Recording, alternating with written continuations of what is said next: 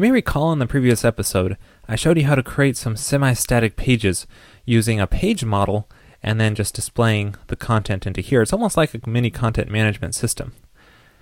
And this is really great for displaying semi-static content where once you edit a page, you don't want the content to change at all. But what happens if you want to add some semi-dynamic content into here as well? Uh, for example, let's say we want to add a list of products which are generated from the database into the middle of this About Us page. Well, that's somewhat difficult because right now, if we edit this content, we're editing a page model here and we want to add some dynamic content in the middle of the text block into here. And we could do that with a template language, but we don't want to give them access to Ruby, so we can't just use uh, plain old ERB, because that's somewhat dangerous. If whoever's editing this page has access to Ruby, they can do a lot of bad stuff. So instead, we want to give them a safe environment where they can add some dynamic content into here. And we can do that with a template language called Liquid. Let me show you. Probably the best place to get started in learning about Liquid is on their wiki page on their GitHub project. So uh, as you can see here, there's information about Liquid for designers and programmers. Let's check out designers first because this is actually really useful information in understanding how the Liquid template language works. Uh, notice there's it's somewhat similar to ERB in the fact that there's two different kinds of tags. There's one for outputting content, and then there's one for just processing content, let's say in a loop or something. So I'm not going to go into detail on how the language works. Uh, I'll leave it up to you to see the documentation, and I'll post links in the show notes. The first thing we need to do is install the gem into our Rails project. Um, in our environment file, we can just add config gem liquid. And then to install the gem, just run the rake gems install command in your Rails project. That will install Liquid if you don't have it already. Now if we check out the Liquid for Programmers page on the wiki, you can see exactly how to actually parse and render out the template language. And so I'm just going to, rend- to copy these two lines to parse a string of content with the uh, liquid tags in it, and then render it with passing some variables into uh, the, the template. So I'll copy these and let's try it in IRB. Because let's try pasting that into the console of our Rails application. And then it's a lot of text here, but if you notice, the final output is hi Toby. And that's what we want because the content is hi with name as the tag, and then we set the variable name to Toby. So that's really great, but how do we do something a little more complex where we want to input other variables in here instead of just strings, like actual objects in here which we can call methods on. So let me first fetch a category. And a category has a name. In this case it's electronics. And let's say that's the, what we want to output in our uh, template language. And so let's basically do the same thing we had before, except in this time let's call category.name as our template. And then we need to render that and pass in our variables in here. So let's, we'll say our category is our category. And then we get a, an error message here saying basically it's an undefined method to liquid on our category model. And whenever you see this, it's basically meaning that category, this object here, isn't really designed to work with the liquid, liquid template language. So we basically need to um, set it up so that category can be used in a liquid template and we can specify exactly what methods can be used in there as well. So here's our category model where we need to define exactly what we can use inside of our liquid template. Now there's a couple different ways to do this. One way is to manually define that to liquid method that you saw, and then return an object which is designed to work inside of a liquid template. This is called a liquid drop. However, it's kind of a lot of work to set this up. And in this case, we can do something much simpler because we already have a method called name on our category model. We don't have to set up a custom class to do this. Instead, we can just call liquid methods.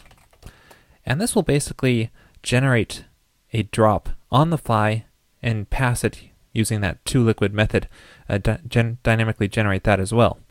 So we can basically specify what methods we want to be able to call in our liquid template through this. So here we could just say we want to call name on our liquid template, And let's try that out. Okay, so back in the console, let's reload here again. And then we can basically do the same thing by first fetching a category, and then creating a liquid template and parsing that with the category name, and then we call render on the template with passing the category as a variable. And now we get what we expect with hi electronics because basically we gave access uh, to the name variable inside of liquid templates using that liquid attributes or liquid method, sorry, uh, method in our model. All right, so now let's take what we know and apply it to actual, our actual Rails application and add a dynamic list of products in the middle of this About Us page. So first I'm just going to edit this page and treat it as if we have Liquid enabled and just so we get an idea of what exactly we need to give Liquid access to. So I'm just going to edit this in TextMate first uh, so that it's a little cleaner instead of dealing with the little text field inside of Safari. Okay, so in the middle of this page we want to um, loop through some products first. So we could say for product and products, just a simple for loop, and we can end that. And then inside of here, we want to, uh, let's say, display the product name and uh, the price as well. And let's display the category name too for the product.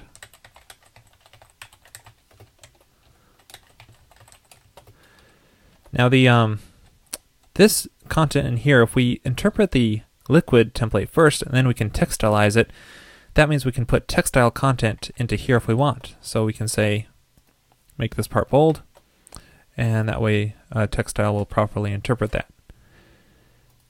Okay, so let's try this out. Um, there's actually one more thing I want to do here real quick, and that is to deal with this products variable. So this is really the only variable we need to pass into our template.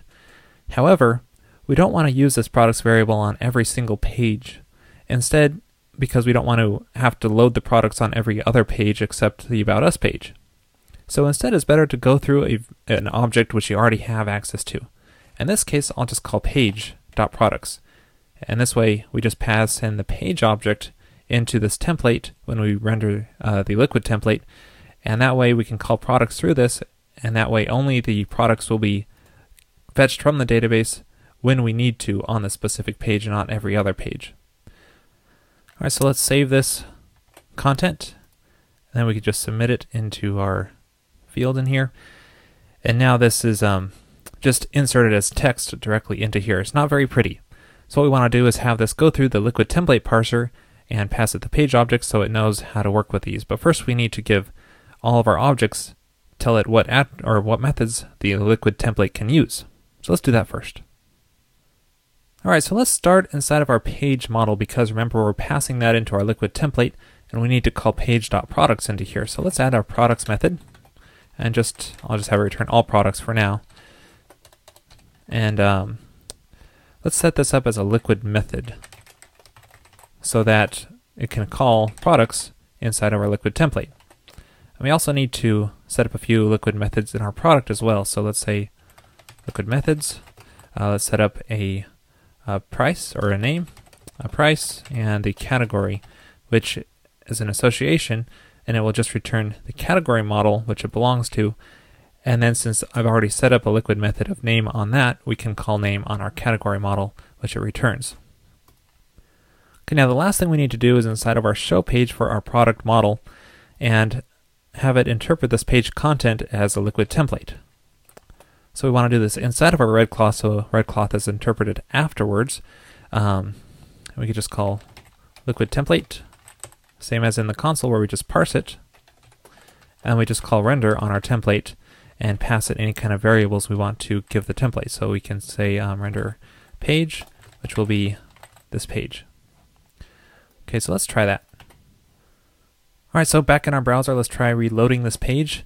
And well, it almost works. It has our liquid template part worked where it actually interpreted our products and looped through them and displayed them.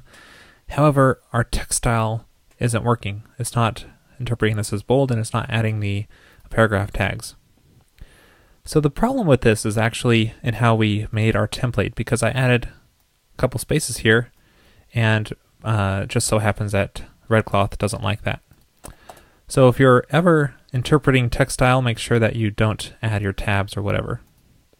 and then it works. So it's just a little gotcha there to be aware of.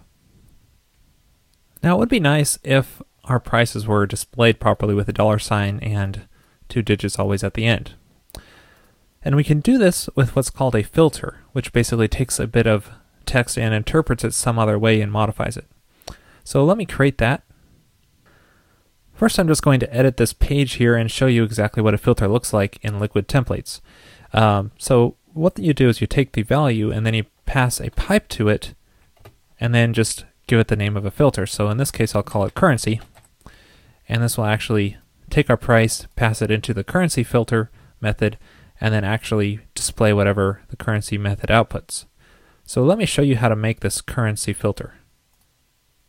Now the way you create a filter is basically just a simple module. So we can just create a module inside of our lib directory. Um, I'll just call it liquid filters and just make your module in here. Now you can get more fancy with um, making multiple modules if you have a lot of filters and maybe even making your own app filters directory to put them in. But here I think this approach works fine for most sites. So in here, we want to call, make a method called currency, which is the name of our filter, and then have it just take some arguments. And this is just actually one argument, which is the price, and that's the value which is passed to this through the pipe. And in here we want to format it the way we want. So uh, we'll just add a dollar sign and two decimal places, and then just pass the price in there. So this will return a well-formatted price. However, we're not done yet. We still need to tell Liquid to use our module that we made as a filter. And we do that or we define our uh, render option here. But this whole line here is getting very messy. So I'd pre prefer to clean this up and just pass this into a, um, a helper method.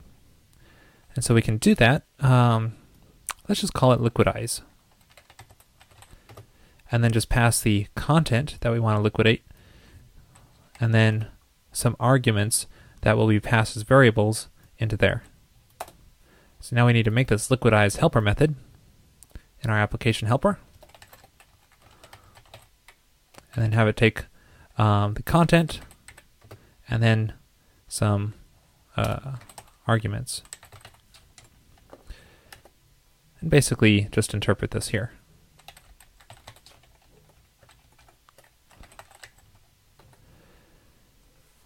Okay, so now that we got that a little bit cleaner, I can show you how to pass filters into here. And basically, our render option takes two hashes. One is just the arguments, which you see here, and the second is sort of options, and we can specify filters and um, tell it what filters to use. So in this case, I'm just going to use the liquid filters. Okay, so let's um, save these two and try it out. So now when we reload our page here, it works. Great, now our prices are well formatted. However, this little currency filter we made is not fully complete. For example, our prices which go into the thousandths place don't really have commas separating them. It'd be nice if we did. And we could add that if we want to, but that's getting a little more complicated. And actually, Rails already has a method called number to currency, which does all this magic for us. So why are we trying to reduplicate all this logic? Let's just use Rails's method.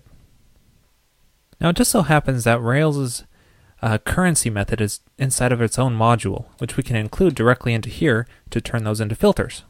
So let's just include uh, the action view helpers number helper module, and that's where our number to currency method is. And then now those methods in there will all become filters. Now I still prefer to go through our currency method here, so that way we can customize any arguments we need, may need to on that other number to currency method. Um, so I'll just call number to currency, price, and just pass that in, and that will return a well-formatted price so we don't have to duplicate all of that logic into here.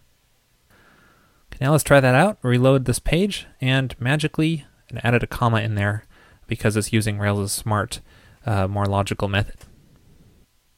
So that's pretty much all I have time to cover on Liquid in this episode, but there's a lot more to it. Uh, I'll refer to you to the documentation, as I mentioned at the wiki page, but there's also the RDoc documentation. And here's a quick tip if you want to access that. Just start gem server. and this will actually start up a server where you can go to access the RDoc information here at localhost port 8808. Then when you go to that URL, you can get something like this where you can just click on your gem, check out the RDocs, and then there you go. Here's some documentation for it. So just a, a quick way to get to some RDocs from your local host, and so you don't have to go to the, the website. If you've enjoyed Railscast so far, I encourage you to check out my series on Everyday Active Record. I just released a new episode titled Using Callbacks. It's just $5 for half an hour. So um, if you'd like to learn more about how to use callbacks in Active Record, just check that out at pragmatic.tv. This episode is sponsored by Pragmatic Screencasts. There you will find high quality screencasts on a variety of subjects, including Ruby and Rails. Check them out at pragmatic.tv.